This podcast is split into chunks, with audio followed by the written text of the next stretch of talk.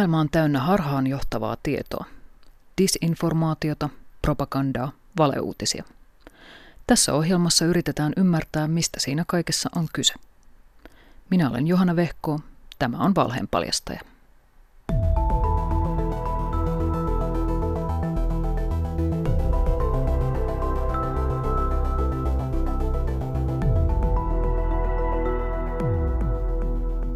Maradona ei kuollut, vaikka ääniviestissä niin väitettiin.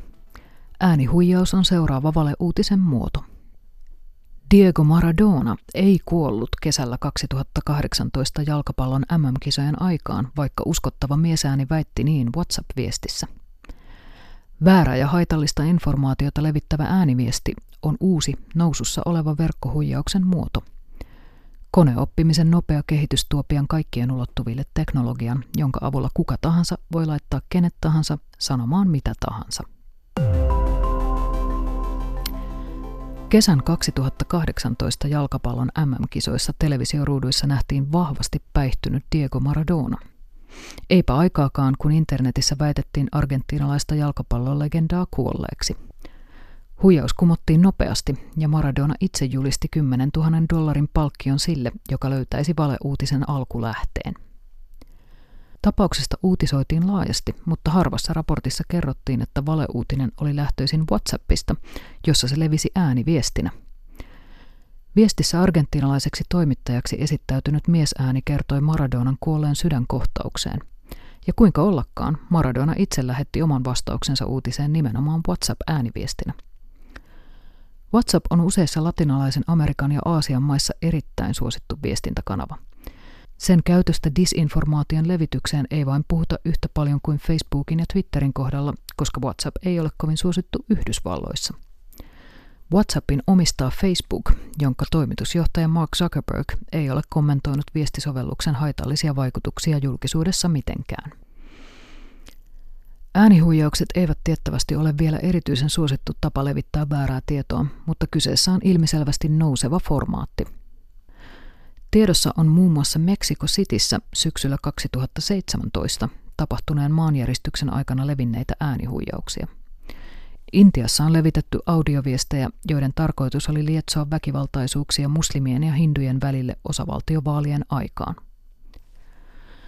Intiassa WhatsApp-huhut, olivat ne sitten tekstiä, kuvaa tai ääntä, ovat johtaneet jopa lukuisiin lynkkauksiin ja muuhun väkivaltaan.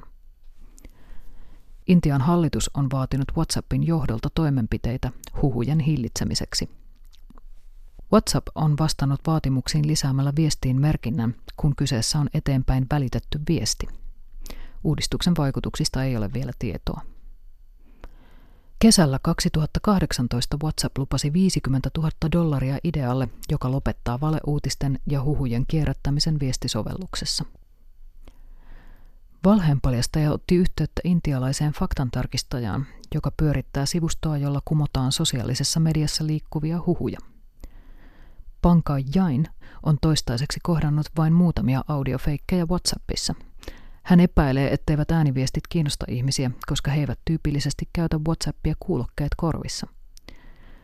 Muistan yhden, jossa nainen varoitti, että Mars peittää auringon viidentoista päivän ajaksi. Sama väite levisi tekstihuijauksena jo aiemmin, Pankaj Jain kertoo. Manipuloidut videoklipit ja valokuvat sekä tekstipohjaiset huhut ja huijaukset ovat Jainin mukaan paljon yleisempiä. Niistä hän saa parikymmentä vinkkiä päivittäin. Jain sanoo, että WhatsApp on ehdottomasti suurin ja pahin väärän tiedon alusta Intiassa.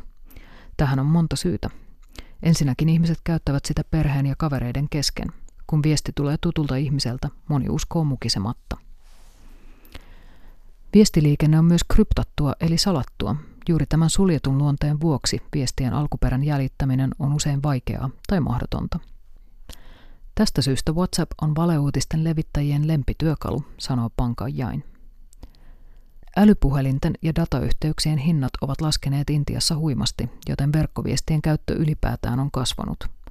Pankaj Jainin mielestä Facebookin ja Twitterin käyttöön tarvitaan jonkinlaista koulutusta, mutta WhatsApp-viestittely on helppoa kaikille.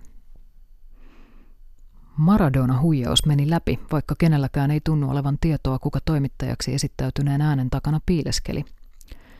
Mutta entäpä jos feikkiuutisia kertoilisi joku, jonka äänen lähes kaikki tunnistavat? Vaikkapa Barack Obama.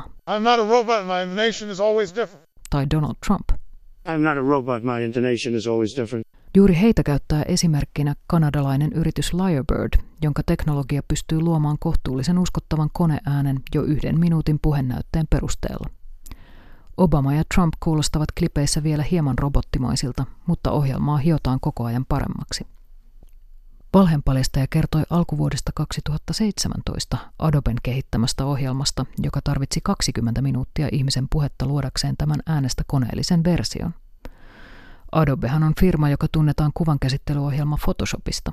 Tätä uutta keksintöään se kutsuu äänen Photoshopiksi.